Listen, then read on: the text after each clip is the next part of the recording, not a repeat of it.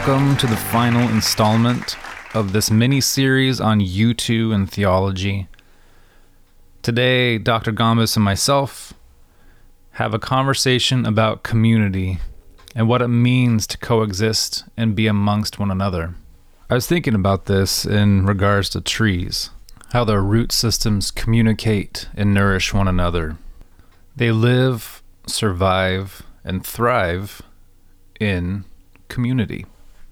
The Bible Project did a really great series on all the different ways in which trees are used throughout the Bible. It's fascinating. I'll try to link it in the show notes. But this here is from a German author, and I believe I'm pronouncing this correct Peter Boyleben, and his book, The Hidden Life of Trees. These are a few excerpts. When trees grow together, nutrients and water can be optimally divided among them, all so that each tree can grow into the best tree it can be. If you help individual trees by getting rid of their supposed competition, the remaining trees are bereft. This is because a tree can be only as strong as the forest that surrounds it. He goes on. But isn't this how evolution works, you ask? The survival of the fittest? Their well being depends on their community, and when the supposedly feeble trees disappear, the others lose as well. When that happens, the forest is no longer a single closed unit. Hot sun and swirling winds can now penetrate the forest floor and disrupt the moist, cool climate. Even strong trees get sick a lot over the course of their lives. When this happens, they depend on their weaker neighbors for support. If they are no longer there, then all it takes is what would once have been a harmless insect attack to seal the fate of even giants. He continues But the most astonishing thing about trees is how social they are. The trees in a forest care for each other, sometimes even going so far as to nourish the stump of a felled tree for centuries after it was cut down by feeding it sugars and other nutrients, and so keeping it alive. The reason trees share food and communicate is that they need each other. It takes a forest to create a microclimate suitable for tree growth and sustenance. Every tree, therefore, is valuable to the community and worth keeping around for as long as possible and that is why even sick individuals are supported and nourished until they recover. This is because a tree can only be as strong as the forest that surrounds it. I really like that. Today we park for a while in the song One, perhaps the most famous song by U2. Definitely one that most people know. And the lyrics at the end of that song go as such one love, one blood, one life. You got to do what you should. One life with each other, sisters, brothers. One life, but we're not the same. We get to carry each other, carry each other. One.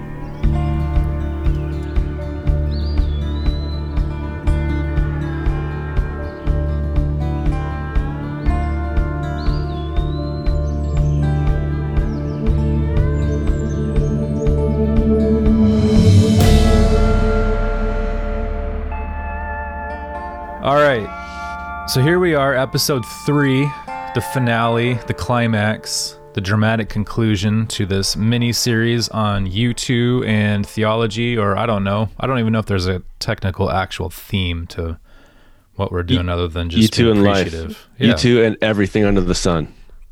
U2 and everything. U2 and all of us staring at the sun. And what does it mean?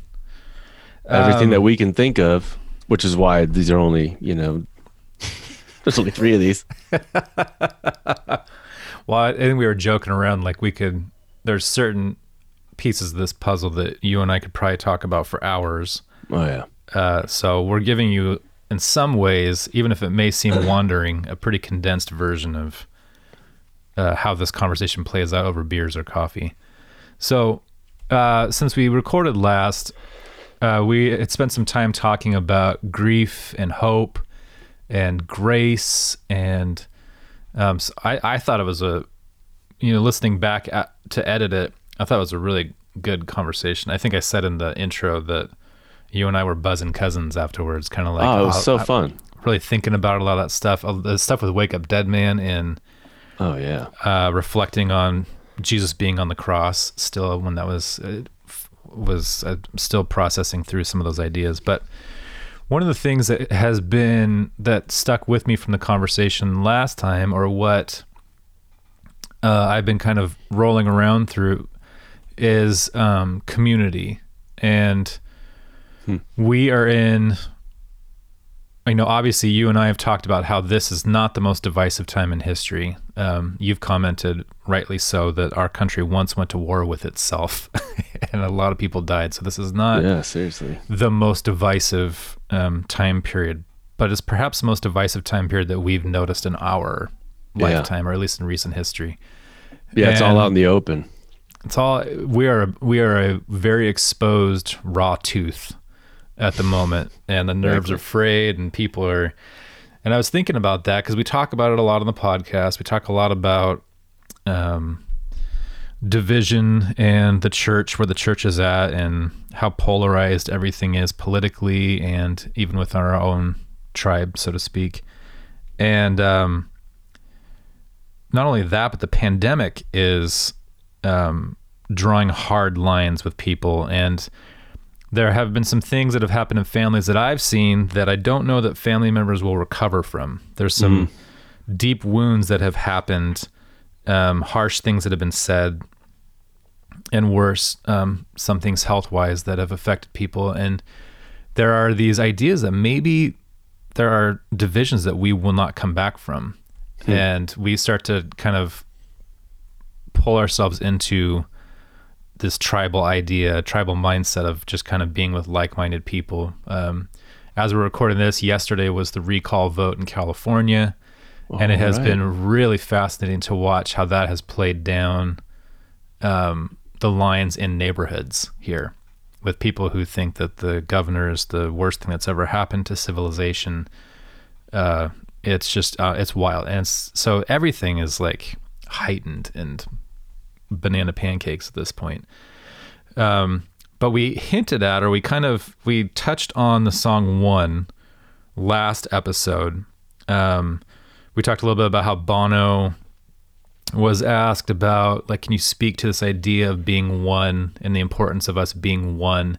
And he said, yeah, that's kind of a that's a great idea, but it's more, it's perhaps perhaps more effective to respect each other because of our differences, or and I'm paraphrasing a quote that I read 20 years ago. So this is a real loose game of telephone, but there's something to the idea of, of that it's more fruitful or more important to like be into each other because of what makes us different rather than trying to all be exactly the same. And I know that song, you you immediately were like, yeah, uh, we get to carry each other. That's how that Yeah, song totally. plays out lyrically. So I thought maybe we could start there and kind of talk about how in the world do we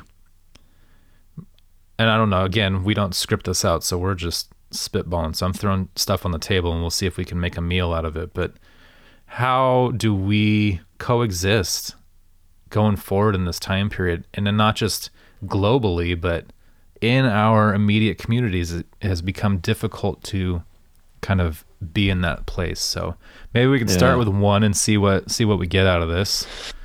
Yeah, totally. It, it's um uh as you're talking, I'm just I'm I'm just r- running through lyrics and also running through um I mean you, you had mentioned First Corinthians uh it, it's um in First Corinthians and also in Romans Paul uses that body metaphor uh he uses it elsewhere as well but especially in those two letters he uses the body metaphor and the members of the body like the body parts Yeah. that make up the body and um, the essential unity that we um, not not we are unified in an e- essential way. That is, it, it is essential to our being Christian that we are knit together, that we are that we are united together. And um, I mean, Christians being redeemed humans have a great opportunity to reckon with our true humanity. So reckoning with the reality that we are uh, we have solidarity with our fellow humans and it's not um that's not optional it's part of being human to reckon with each other to recognize each other and i'm, I'm just thinking about uh, you brought up the song um, invisible Yes. that's part of that. I mean, the the um, about seeing each other, you know, and and it's it's written from the perspective, it's sung from the perspective of someone who wants to be seen, and then um, there's that refrain, you know, there there is no them, there's only us, yeah. and it's it's that statement of the reality that um, uh, our being together and our embrace of one another, like all humans, is part of our humanity.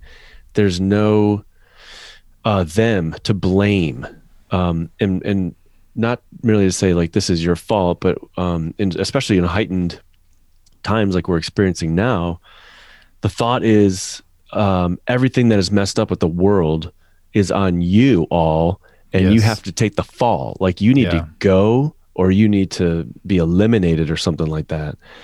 And anytime uh, we let passions and impulses, I mean, going back to, I mean, just if we think about the last few decades, but just going back to 9 11 and how many of us were um, um, fired up to regard Muslims Mhm. and Arabs. It's like they are the ones, you know, they have to go or something must be done to them. Um, moments like that, it's understandable. We can explain, it's understandable that there are cultural dynamics that produce dynamics like that. Um, but what we have to recognize is our humanity is being taken from us if we become the kinds of people that that other some other group. So if we if we see the trouble that's being um, stirred up as you know this is on you you have to be punished. This is on you you have to go. So i mean just think about any of these groups like immigrants and whoever. And um yeah that that invisible captures all of that. But also um but one also captures that. So i think i'm pretty sure that that song was uh, written bono had a friend uh who came who was gay and, and came out to his father and was rejected.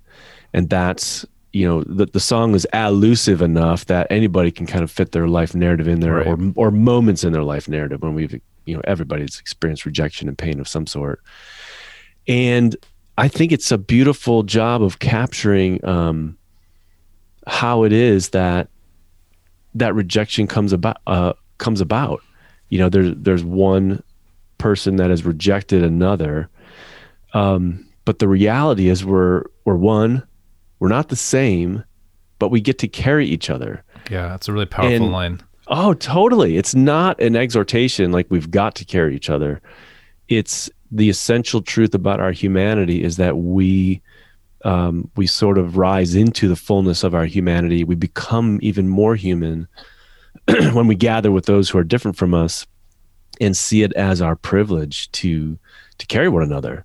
Yeah. Um, I mean that the essential connection, while also recognizing there may be um, running difficulties in getting along. We may have irreconcilable differences, but our human, our common humanity is absolutely undeniable. Or else we Yeah. deny we deny our own humanity in denying somebody else's humanity. It's always weird, and I know this this is kind of like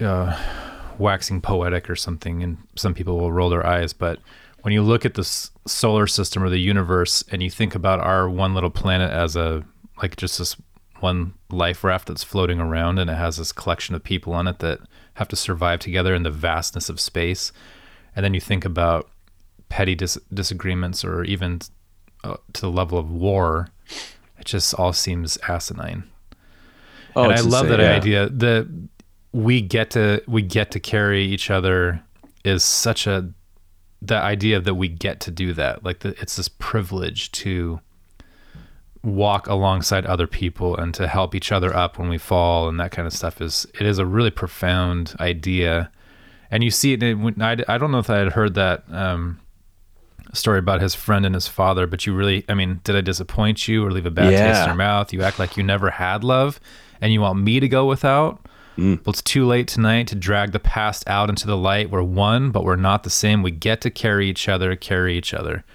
Oof, it's heavy. That's I got powerful goosebumps. stuff, man. it is powerful stuff. Have you come here for forgiveness? Have you come to raise the dead? Have you come here to play Jesus to the lepers in your head? Did I That's ask too much? More than a of. lot? Yeah, man, too much. It's brutal. Yeah, when you think about it in those terms, uh, if you just remember, keep in mind that narrative, it's like, whoa, it's really incredible. Yeah, and it's interesting because the end of that song, um, I think people, as we are wont to do, start to take everything literally as we do with scripture. And um, the end of the song says, You say love is a temple, love a higher law, love is a temple, love the higher law, love a higher law, love the higher law. You ask me to enter, but then you make me crawl. And I can't be holding on to what you got when all you've got is hurt. I think Yeah. people ought, like when people get into Christianity conversation about U2, and they read a stanza like that, they're kind of like, "What? That's not how God. That's not what God does to us." Or doesn't make me crawl into the kingdom. And it's like Totally. that's us. We've done that. Like Yeah. that's how we engage in relationships. It's like, and, that, and I mean that last verse could very well be directed at the church. yeah, Um, yeah, You know, we're the ones that will talk about these lofty ideals and realities and love and whatever, but um, we're also the ones telling others whom we want to come into our communities or whatever.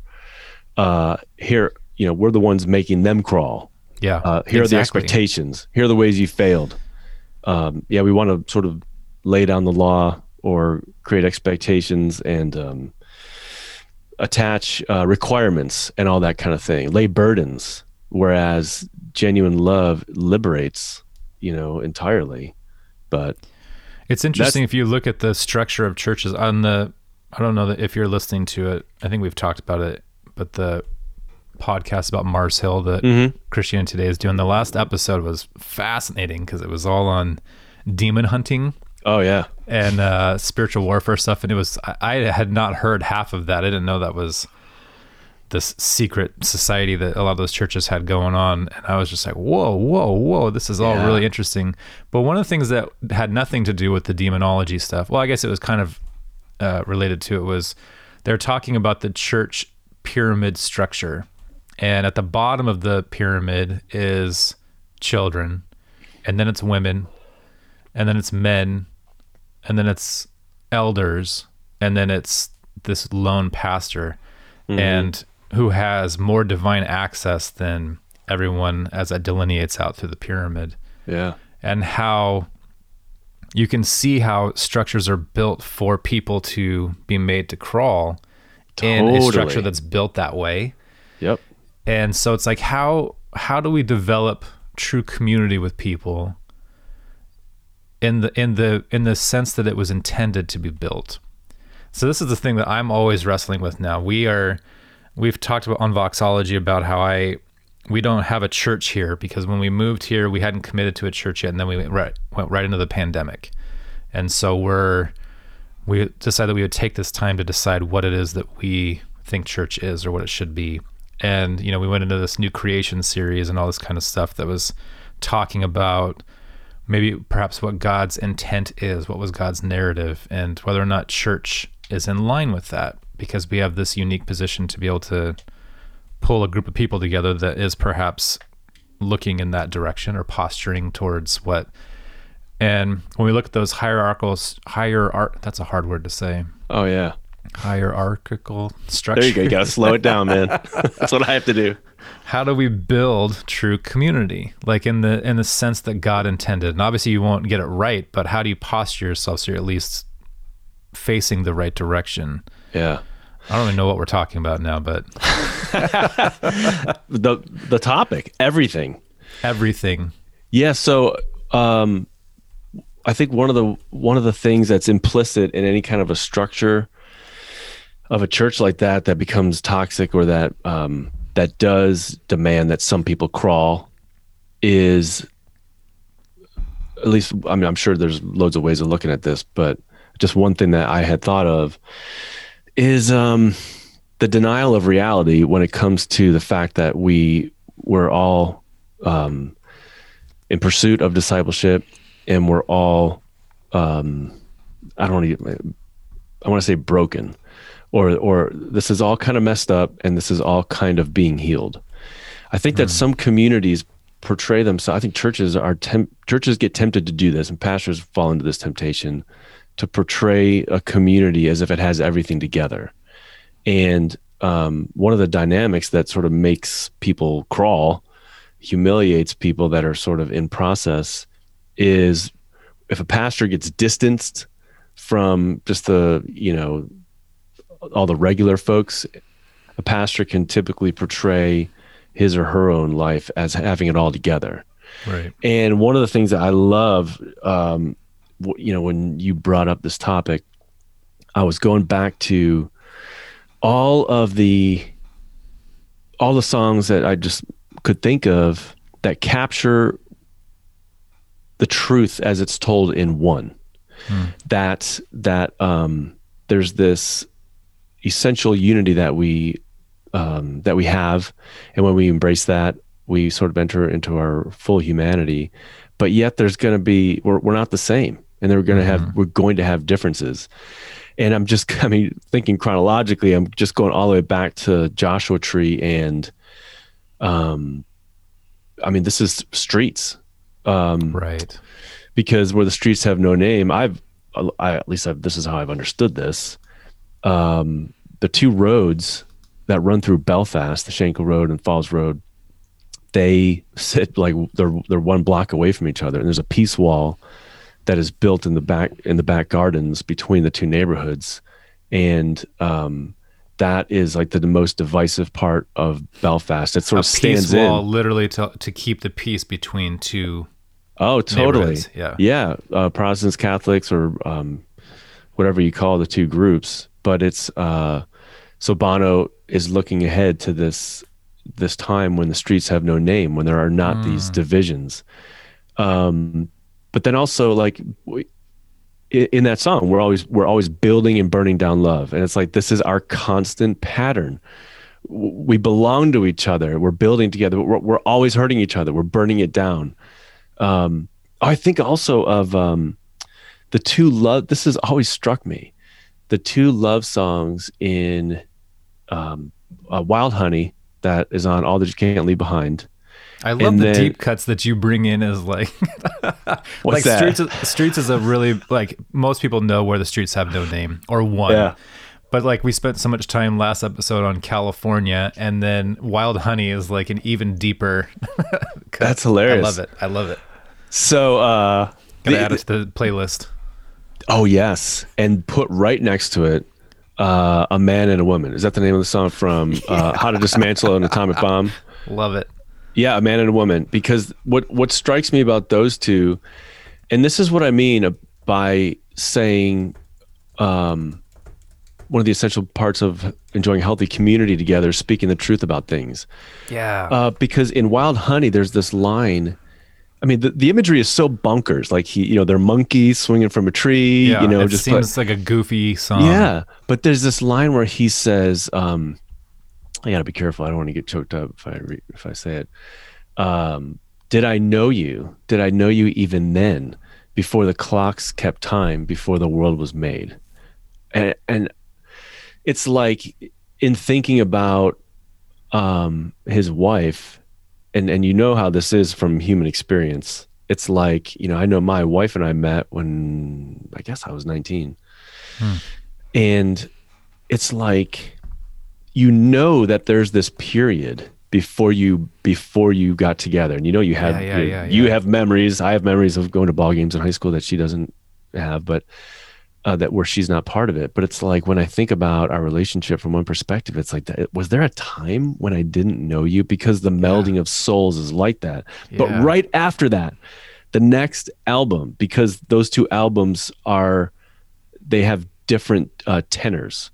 Uh, All that you can't leave behind is is sort of like looking at everything from um, this. I don't want to say positive, but from the perspective of beauty, from grace. I mean, that's the song that closes that album, and from the, the reality that it's a beautiful day. even though everything's all messed up. Uh, How to Dismantle an Atomic Bomb starts with vertigo. So it's it basically starts at Genesis 3 and ends with this cry to God with Yahweh. And and, and it's just a darker album. It's just more in um, you know, 9-11 had happened. Yeah. Um, you know, we're, we've gone to war. And so the love song is a bit more pensive in on that album.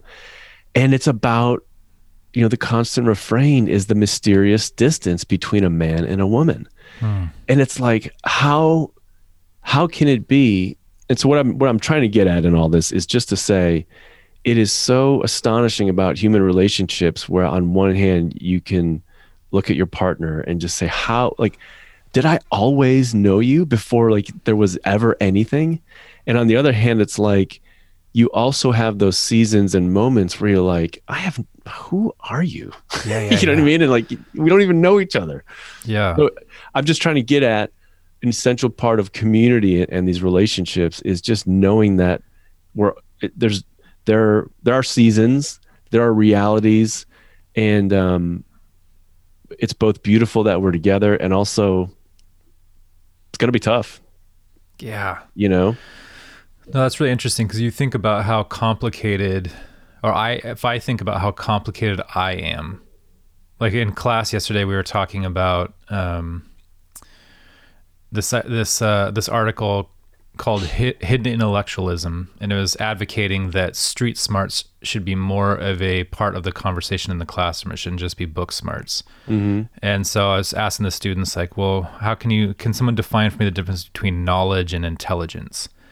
like what is what is yeah i gave an example of when i was in college i had a geography class and our final they gave us a blank map of the entire world and we had to label every country in the world and i nailed it. I got an a on it. Wow. but 45 minutes later i couldn't remember half of it. Oh yeah. like i just crammed the information in my head so that i could regurgitate it quickly. And then i walked out of there and it just was gone.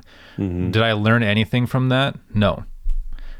Uh, so being able to bring in experience into it something so that you can sort through information that's street smarts i asked the students said hey what's can someone define street smarts to me? And one of the guys said it's knowing when to run and i was like dang that's that's kind of that's really an interesting way to articulate that. And we've so we had a long conversation about what that looks like and it was really fascinating because the nuance of what it means to be a, a individual human because i can only really speak to the intricacies within myself uh, and then as we've talked about the enneagram helps with this a lot because you know when we were dating uh, and it's similar. I met my wife i think when i was 19 also.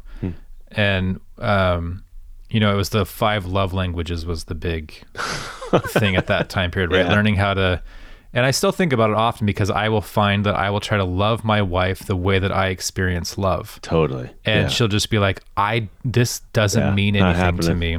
And it's and so you know we're 20 something years in and i don't i still struggle with that like Mm-hmm. trying to love her the way that i understand love and so the enneagram has been helpful for me to like she's wired so different than i am Mm-hmm. and i'm learning the intricacies of what that means and how to like respect that and to love that and to love her the way that she needs to be loved Yeah.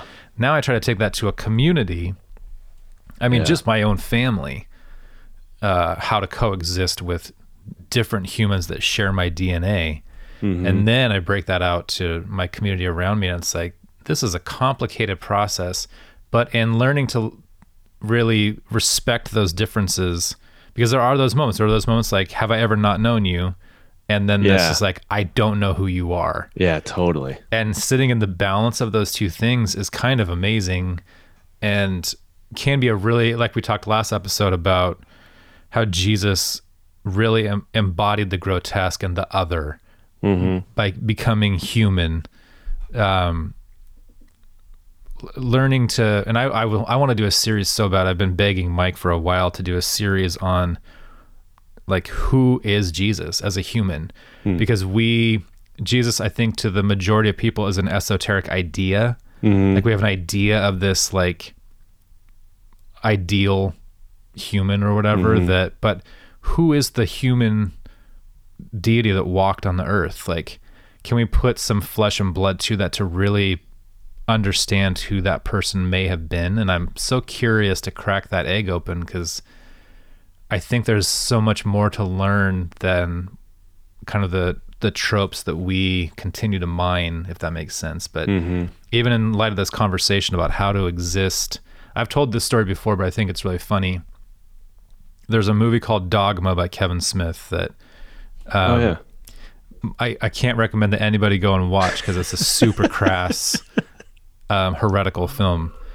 Um, but if you can handle that kind of stuff, and can handle crass humor and bad language.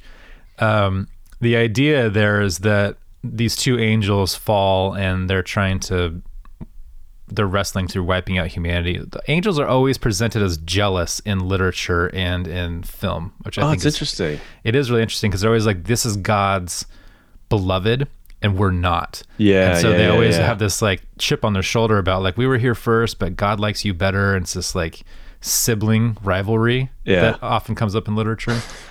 Um, but there's this one scene. So there's Chris Rock falls to earth and he is the 13th apostle who was left out of the Bible because he's black Oh, dude, that's and hilarious. Chris Rock has this whole like diatribe about it. And it's wonderful, and um, but he's sitting on a can or he's he's uh, what is he doing? He's traveling with Jay and Silent Bob, the two characters that are in all of those movies, and Chris Rock. They say, "What was Jesus like?"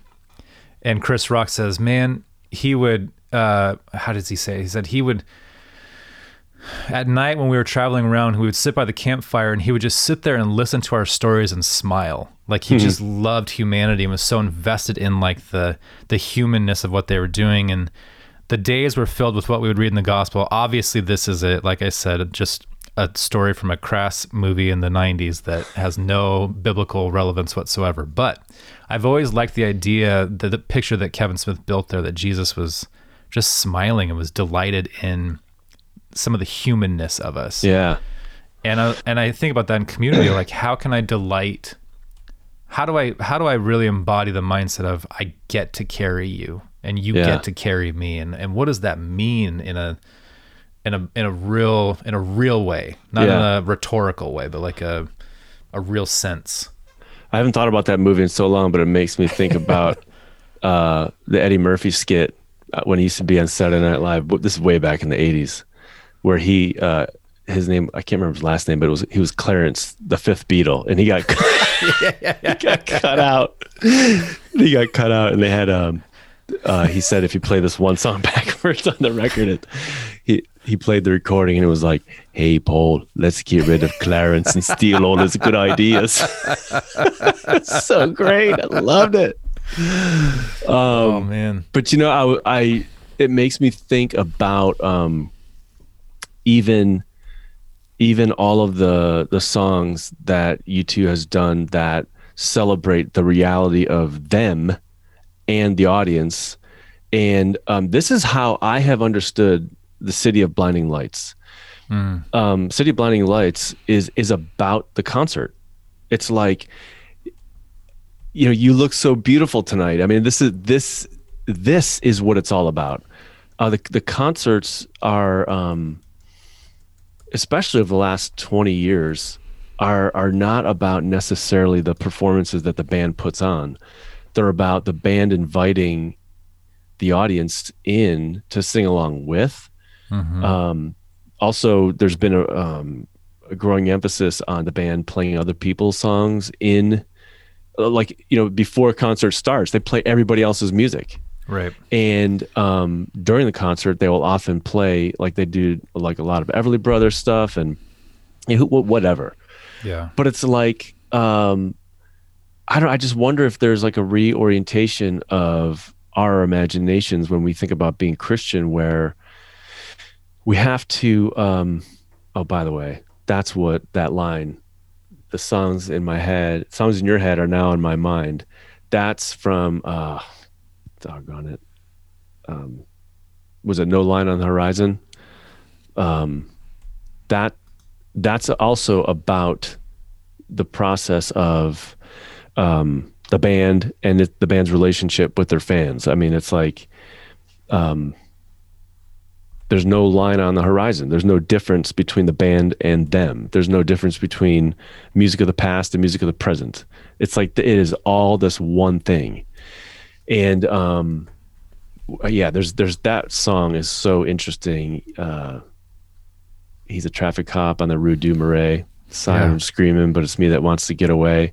Like he just sees himself as this director of traffic, where it's like he stands at the intersection of rock and roll itself and music, and everyone and and like everyone who shows up to their shows, and it's like don't be a fan of this person. We together are inhabiting the music. The music holds us.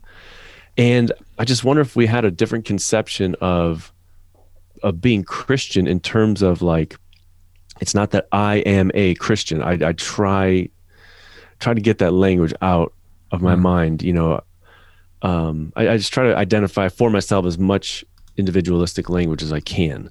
Yeah. And it's like I don't think of myself as a Christian, um, and I should go to church, or yeah, I get I go there with those people. It's like when we gather, that's the that's the whole event. That's what it's all about.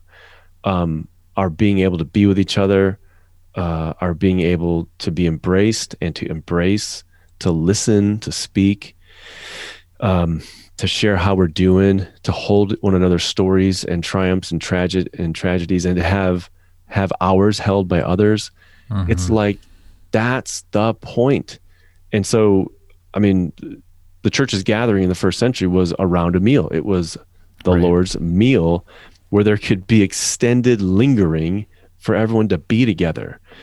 And it's not like I, I- bristle when I hear this on the part of um, folks who talk about the purpose of church. You know, we kind of gather to be equipped and then scatter to do stuff Mhm. it's like when we when in the first century there was no scattering. Everybody lived on top of each other. Right. but in in our at least in, in america we do scatter. It's like we that we exist in this sort of unnatural state where we are a body part disconnected from the rest of our body. The most natural place for a christian to be is around the the you know the assembled meal listening or being listened to eating enjoying.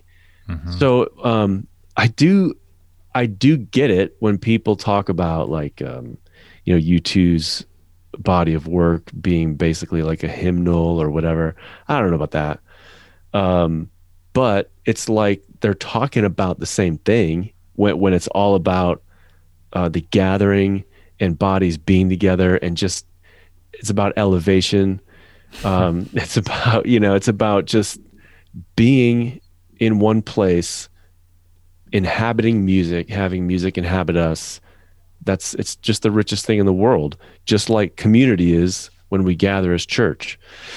So if that's the reality then how do we think about difference? How do we think about um, the ways that our culture um, drives us to be in conflict with one another? I mean that that uh, yeah. we have to reckon with that and and have to sort of um, hold all of that very loosely and learn the practices of forgiveness learn the practices of reconciliation of grief together Yeah. um, which is interesting together. like it, it you know i guess one of the, in, in the conversation of kind of i don't want to say redefining but in my personal pursuit of trying to understand what the purpose of church is that we kind of mentioned earlier another thing too is like i've i've been a worship leader for years and i can't do it right now uh, the why is that what do you mean I just can't. The songs. Well, I guess I, in one form, I'm not sure I understand the function that worship serves. hmm Um, in Mike's words, like in the pep rally for Jesus that Sunday mornings have become, I don't know. I've lost. It, I've lost the thread of what role worship actually plays for us, not just in the church, just in general. Like, why do we worship, and and then, and what function does it serve, other than just and so and then again the lyrical content of most of the songs and i'm like i can't sing these anymore. I don't think these are necessarily accurate or um, purposeful. Um, and so one of the things i want to do with the wanderer podcast next maybe is i've been trying to dissect hymns some purposeful hymns that I think are interesting because so when you said that their their discography is maybe not a hymnal and in some ways like maybe maybe it's a more precise hymnal than a lot of the songs that we currently sing because Yeah. they are wrestling with Yeah. humanity and humanity's relationship to one another and humanity's relationship to a deity and uh, when I look at the most poignant hymns from the last few hundred years, um, a lot of them are dealing with, uh, you know, looking at that that exact relationship, looking at a societal conflict or a societal understanding of something, and our role in it, and then looking to God for purpose or meaning or or whatever, like trying to sort through that mess. And I think that's really interesting because it has a lot of extra human reality or context to it that when I watch a lot of the modern worship songs, half the time I don't know what they're talking about. I think that's And- partly the point. I, yeah, right, exactly. so that's why I'm struggling so much with being, you know, I I recently had to turn down a worship thing because I'm just like I I'm I think they thought I was like a crisis of faith where I was like I don't think I can do this right now, but I was just like I don't I don't think I can do this right now, and Yeah. I don't think I can inhabit that space and whatever the I, you know whatever it means to lead people in that. I'm not in a place where I understand what that means or even think it's a real. I don't know. So I'm, I, I'm sorting through all that kind of stuff. But I when I think about the hymns, certain hymns, they're they cer- you know worship as justice or whatever that we've talked about before. I think there's an interesting interplay in a lot of the hymns where that is the case, and um, and even in the Psalms, you'll see a lot of that as well, where it's uh, and maybe we can segue uh, into that for a second. You know, we were talking before we recorded about September 11th and the Super Bowl. Oh, dude. So that kind of does inhabit some of this conversation a little bit. So um, obviously today is the 15th of September. Uh, when you guys hear this, if you listen to it when it comes out, which I don't know that anyone does that, but uh, we'll be a couple weeks removed. So this last s- Saturday was September 11th, and it was the 20th. It had been 20 years since that happened, and uh, I was trying to think about like everyone has a relationship to that in one form or function. Either you, maybe you knew someone personally who was there, um, all the way to the other side of the spectrum where like my children who are nine and five, they only have a historical relationship to it yeah. and seeing the way that we talk about it every year on that occasion. And, uh, f- but I can only speak to my experience. And I had just like quit my youth pastor job. Um, my wife and I broke up. Um, we weren't married at that point. And I just impulsively went and registered at a small Christian college in Northern California. I don't know why. And then when I got there, it was Wow. the 2000 election, and I realized that I didn't know why I believed anything that I believed. I had just been handed a faith and a politic that um, I didn't understand the root system of. So I just went nuts on that campus. I debated every single person on politics that I knew nothing about to try to find out why any of us believed what we believed. And I found that my root system on a lot of topics was very shallow, and as was a lot of other folks. Sure. And I had to sort through and see, well, what do I think is true? What is actually true? So it ended up being a fantastic in that way for me that I had to sort through a lot of stuff. Um, September 11th came, you know, more than a year and a half into that process. I remember being woken up that morning by roommates. Turn the TV on. You got to see this. Oh yeah, it would have been six in the morning for you. Yeah, classes were canceled, uh, and students were just kind of wandering around trying to sort through a myriad of emotions um, rage, grief, sorrow, but a lot of it was confusion because no one can process the immensity of what Oh, it was bananas. what was happening. And um, so in 2002, the first Super Bowl that followed September 11th, U2 played the halftime. Mm-hmm. And so I think we can talk, we can sort through some of this stuff, and it's kind of interesting. They opened the set with "Beautiful Day," which was still kind of their big single at that time, and That's right. It's anthemic, Yeah. and everyone's on their feet, and it's what you expect from a Super Bowl halftime, like just Yeah. energy and positivity, and um, and then right after "Beautiful Day," they start singing MLK, Mm-hmm. which is a song they rarely ever play live. It's almost fully a cappella. Yeah. And I don't know how you would quantify that song. It's not. It's like a. It's almost like a prayer saying you uh, sleep, sleep tonight, and may your dreams it's be like a realized. lullaby. It's like either like Yeah. a, a blessing or a lullaby or something like that. It's only got like a like a verse and a half or like or two half verses. It's just really simple. and you can see From Bono. Unforgettable Fire. Yeah, you can see Bono pleading uh, for MLK to f- to finally have rest, and for us to see that dream of, um, you know, this togetherness or this end to violence and this kind of stuff um, happen. Very powerful, but not what you expect in a halftime show. And it's a snippet. He sings the song with the edge.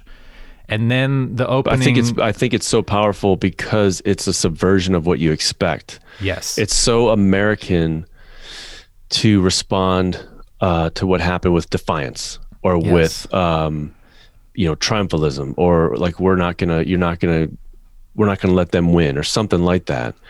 And beautiful day um, is that whole thing where things are messed up, but you have to take another look at things. Mhm. And then MLK was like, I, I always think about that episode in with U2, as like Bono pastoring America.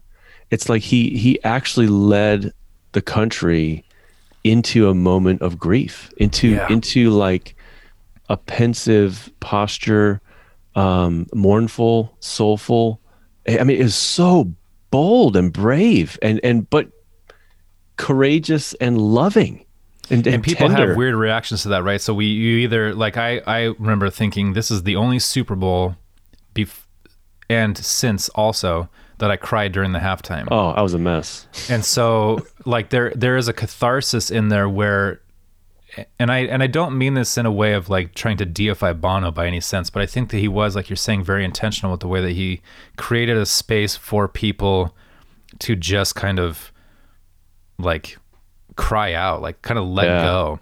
And so as the chords to the opening organ to uh, where the streets have no name starts to come in, Bono can he whispers into the microphone. Ah, I should have pulled it up, but I, I didn't know we were gonna do this. It's Psalm uh, 51 and uh, verse 15. So he says, "Open my lips, Lord, and my mouth will declare your praise." Mm-hmm. Again, a weird thing to do at a Super Bowl halftime. Mm-hmm. And it's leading into where the streets have no name song that we just kind of discussed a little bit. And so the implications are bananas at this point. What is Psalm 51? The heading, the subheading on Psalm 51 is for the director of music, a psalm of David, when the prophet Nathan came to him after David had committed adultery with Bathsheba. I was like, okay. So we have a psalm that's dealing with repentance and confession in the middle of talking about, and there's a lot of violent language in that psalm. If you read the whole psalm, um, there's a lot of talk of bloodshed and um, bones being crushed and wombs and just some intense Pretty language. typical. that- yeah. Typical psalm. David would be an interesting study too, because I think he's such a fascinating character in his relationship to who he was with God and who he was to humanity. Is an interesting dichotomy. But um, in regards to what you were just saying before all this, and I've talked for a while, so people may not be able to reconnect that, but this idea of being with people through, in this case, a, a tremendous act of violence and hatred that we did not have the the capability to process Mm-hmm. uh, individually or collectively. There's something that's interesting about um, that series of songs and that verse in there. Open my lips, Lord, and my mouth will declare your praise. Mm-hmm. What what like what were you thinking when you processed through that? Like where What were was you so at? striking to me is, um, well, we were living in Britain at the time, so it was it was it's always been weird for my wife and me because we we lived in Scotland, um, and so we're not really a part of the national experience. But, um, but I'll never forget that Super Bowl. Uh, watching it, um, I mean, you've you've hit everything that's that happened in the lead up to Streets, but I think it started right during MLK. There were those two sort of shafts of light Oh, that's right. behind the stage, and it's it's like just kind of connecting back to this everything we're talking about. It's like Well, they dropped those banners ran everybody's names. well, there was, yeah, there were the two banners, and in two shafts of light, so kind of representing uh, the World Trade Center. They're all the names yeah. of, of the of people who had died, and again, it's like where where U2 went was our common humanity. Like, th- th- let's remember. Let's say the names. And in fact, um, that is re- consonant with um, uh, what's the song from that album where um, Oh, uh, where he where he ponders. says all oh, the names. he says the names. Yeah. These these lives are bigger than any big idea. Uh, what is the name of that song? Shoot, it's escaping me. It's like Gareth, Ann, and Breda. Totally. Their lives are bigger than any big idea. So it's like he, he Peace on Earth. Is that was that it? yeah, peace on earth. It's such a such a beautiful tune that again goes back to reconnecting with our common humanity, and uh, and with streets. I mean, that is just it's got to be the most powerful performance of streets um, that they've done because of the moment. And what I loved most about what I love most about that um get choked up. What I loved most about that moment was at the very end uh where Bono's got that jacket on and it's got um it's all the stitching his football laces it was so funny and he pulls the jacket to the side and it's got an American flag Yeah. you know and it's like and he just shouts America Right. I mean no Yes. actually was it wasn't it at the beginning of the that song That precedes it. So it's after the song. yeah Yeah. yeah it's like it it kind of builds and then he does that Yeah. and it's like i mean just look at the imagery he's wrapped in america he's he's Mm-hmm. there in the midst of america it's it's all this kind of joining together of common humanity um there, there's yeah that's what's that's what strikes me is Yeah. that it was a performance that kind of that was intended to kind of pull everyone back to who we are to what matters um and of course you know the story of the last 20 years has been a horrible one in many ways because Right. it's been just you know um it's just how to dismantle an atomic bomb uh, what's the is it boots on the ground It- or um oh love and peace or else oh, I love that song. i mean that's the story of these last 20 years um That's an interesting song actually to put in tandem with Peace on Earth. yeah The Peace on Earth song is really interesting. Just I'm gonna read a few of the lyrics. yeah because one of the things that Bono, I remember, uh, so I was just reading a bunch of articles trying to, I I was reading a bunch of theologians and pastors calling him a heretic and a progressive Christian and how he's ruining the gospel, et cetera, et cetera. I read a bunch of that last night. And um, one of the things that Bono said once is, I mean, he would always defend like, I'm not, I'm not a good, I'm not trying to be a poster boy for what it means to be a Christian, and I will never claim that. Um, he's usually saying that he's trying to inhabit um, what he thinks that the gospel is asking for, and he has this line that says something to the effect of like, the scripture that I that hits me the most is is in the Lord's prayer when it says, um, "Thy kingdom come, Thy will be done on earth as it is in heaven." He said, "That's what I want." We could all use a little bit of that right now, some heaven on earth. That's what I want. And so, what you know, with things like Jubilee, um, uh, you know, or anything that he's done with AIDS or the poor or wealth redis- just redistribution, gosh, uh, has all been really interesting in that respect. So that song, "Peace on Earth, Heaven on Earth," we need it now. I'm sick of all of this hanging around, sick of sorrow. This so this is pre September 11th. yeah I'm sick of the pain. I'm sick of hearing again and again that there's going to be peace on earth. When I, where I grew up, there weren't many trees. Mm-hmm. Where there was, we'd tear them down and use them on our enemies. They say that what you mock will surely overtake you, and I think this isn't especially pertinent. Mm-hmm. And you become a monster, so the monster will not break you. So you become what you hate the most to defend yourself from what you hate the most. And it's already gone too far. You said that If you're going hard, you won't get hurt. Jesus, can you take the time to throw a drowning man a line? Heavy duty. Yeah, it is, especially if you think about how uh, it wasn't it wasn't on our radar, but 2000 2001 when they're writing that, that's in the wake of I think it was 1998 the Omagh bombing, so uh, which was huge in Northern Ireland, um, w- which I think was a was a big wake up call to everybody that things had gotten way too out of control. So like the 21 people maybe that died in that bombing, 18 or 21 or something like that. Um, those are some of the names that he mentions in that Oh, song. yeah. So for him and his backdrop, it's like that had just happened, and Yeah. it it's it marked it marked um, uh, Northern Ireland. It really, um, I mean, helped the peace process in some ways, but it's also it just was pure tragedy. the the lyrics going forward in that song too, and "Peace on Earth." I, I mean, the whole thing speaks to all of this. Um, Tell the ones who hear no sound, whose sons are living in the ground, peace on earth. No who's or whys. No one cries like a mother cries for peace on earth. And, and we've touched on the mothering stuff with um, some previous songs too. And Oh yeah, and Grace as a woman, and um, she never got to say goodbye to the color in his eyes. Now he's in the dirt, peace on earth. They're reading names out over the radio. This is what you were just mentioning. All the folks the rest of us won't get to know. Sean and Julia, Gareth, Ann and Breda. Their lives are bigger than any big idea. I think that's a profound Oh, statement. huge. Also, that's that that is picked up in uh, Songs of Innocence. What is the song? Is it um, there's there's a bunch of songs about the troubles on um, on- Cedarwood Road definitely deals with bombing. There's the one where he, I think it's Cedarwood Road. Or no, maybe it was Raised by Wolves. it's raised by wolves sorry when he sings uh, i don't believe anymore.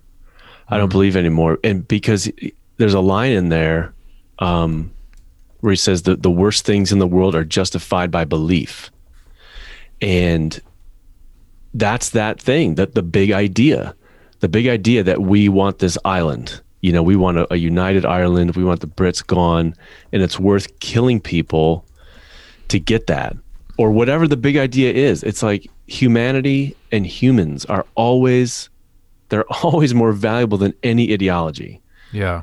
always. And and that's i mean i've i've thought that for a while. I had a really significant couple of conversations with my daughter about all this a couple years ago where it's like if if there's any ideology any ideology that causes you to do damage to people there's something wrong. There's just something wrong.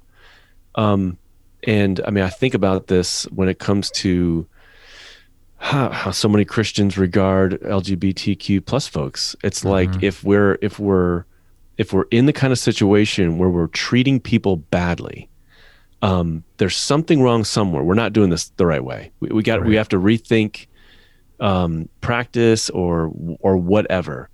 Um, something's gone wrong, and so uh, I think the same thing with regard to you know nationalism or even our political divisions now. If we're whatever side we're on or whatever we think, if we're speaking badly about one another and doing damage, we're we're we're on the wrong side. We're we're on, we're we're inhabiting the wrong kind of postures. There's no big idea that's worth it. Yeah. and so when it comes to that, it's like, yeah, I don't believe anymore. There's no Yeah. ideology that's going to make me do that. Yeah, that yeah, that's such an important word. Their lives are bigger than any big idea. Yeah, I I feel that I, I've always kind of felt like if I'm unsure on something, I'll try to err on the side of love. And and I don't mean that in like a really hyperbolic sense, but really just looking at things that way is is what we're doing. Yeah. And we we are we are a land of ideologies Totally. In every way that you just mentioned and especially the church has become that place where right now everyone's trying to draw a line in the sand on so many topics to say this is what it means to be a follower of Jesus. And they're all very even on both sides of the fence they're both uh, can be very exclusive in the way that they speak towards one another. And then you just come back to that. Do we do we hold a posture where we get to carry each other where we get to do this? That it's a privilege to carry one another and to um, respect those differences and love each other. In the tapestry of what humanity is is a really such a profound It's huge. and simple It's the task. Yeah. To remain in that posture of hospitality when other people seem out of control, angry, and they're going to hurt us, it's hard. Or when um, when people seem like they're going to do damage, when we disagree profoundly. It's easy to to give into that impulse to cut them off, or to not be hospitable, or to not take up hospitality, or you know take up an invitation to to have fellowship. But it's like the biggest thing in the world is that we have each other, and we've got to hold each other because that's that's how we have our humanity enriched. Whatever they think about a vaccine or whatever they think about a mask or whatever they think about the president, it's like these are these people are the richest possible gifts I could receive, and they're good for me. This will be good for me. It's tough, but that's the pursuit. yeah that's In good stuff what is the final? What's the final refrain from the final? If we're gonna, if this is the finale, um, the end is it the end of the first song or the end of the last song in so- Songs of Experience? Um, how does it go in the end? Oh, love is all you have left. oh that's such a beautiful song It's like love is all we have left. And it's like that's all we have. It's all we have and it's all we need. I, I love how in Streets uh, there was a season there where um, Bono was singing uh, love, love, love, all you need is love. I just loved that, you know. It's so cool. from the uh from the fifth beatle from eddie murphy Clarence. Well, I think that was great. I th- it was a good hour on community and coexistence and Totally, man. how to carry one another and why. We hit a Um, ton. You know what's interesting is that almost I'd say 95% of the songs that we talked about were from Achtung Baby forward. Yeah. But U2 purists will always try to claim the opposite direction. See, this is the thing. I think that there, I yeah. Well, like we were texting last night with Kevin. It's like if you, if you just listen to those first few albums, it's like their songwriting is so, um, it's so raw that it's just too undeveloped. At the same time that I say that, it's like, um, they they were they were kind of talking about that sort of waving the white flag of surrender as the only weapon. I mean, that's the lyric from um Soldier Soldier well, this is where you can find me now from Songs of Innocence. Um the you know complete surrender is the only weapon we know. But Bono was talking about that like in 82 83. So the stuff is there. It's just so undeveloped in the middle of all his just screaming and you know. I mean, talk- we- tell what they're saying. yeah, the first episode of this, we kind of talked about our journeys uh, with the band and kind of how, in some ways, that journey that they take is m- mirrored by people in you know our Yeah. Our our generations or whatever. And it's when I think about albums like Boy in October, the first two records, um, and that they were teenagers roughly. Mm, totally. And, and so, you know, I I think about I was joking with my students yesterday when we were talking about um, I was trying to explain that time period where I was coming into my own and developing my own thoughts and it's like and I and I thought I came to understand all those truths in my early 20s that now I look back and I'm like, God, what an idiot. Oh, totally. Man, I thought I had Clueless. it correct. So it's it's interesting because Bono has had a similar trajectory where um, he got you know he did a lot of work on poverty when Clinton was was the president and um, and a lot of work on AIDS obviously and then when Bush came into office I think everybody assumed that he would not have anything to do with George Bush Yeah. Jr.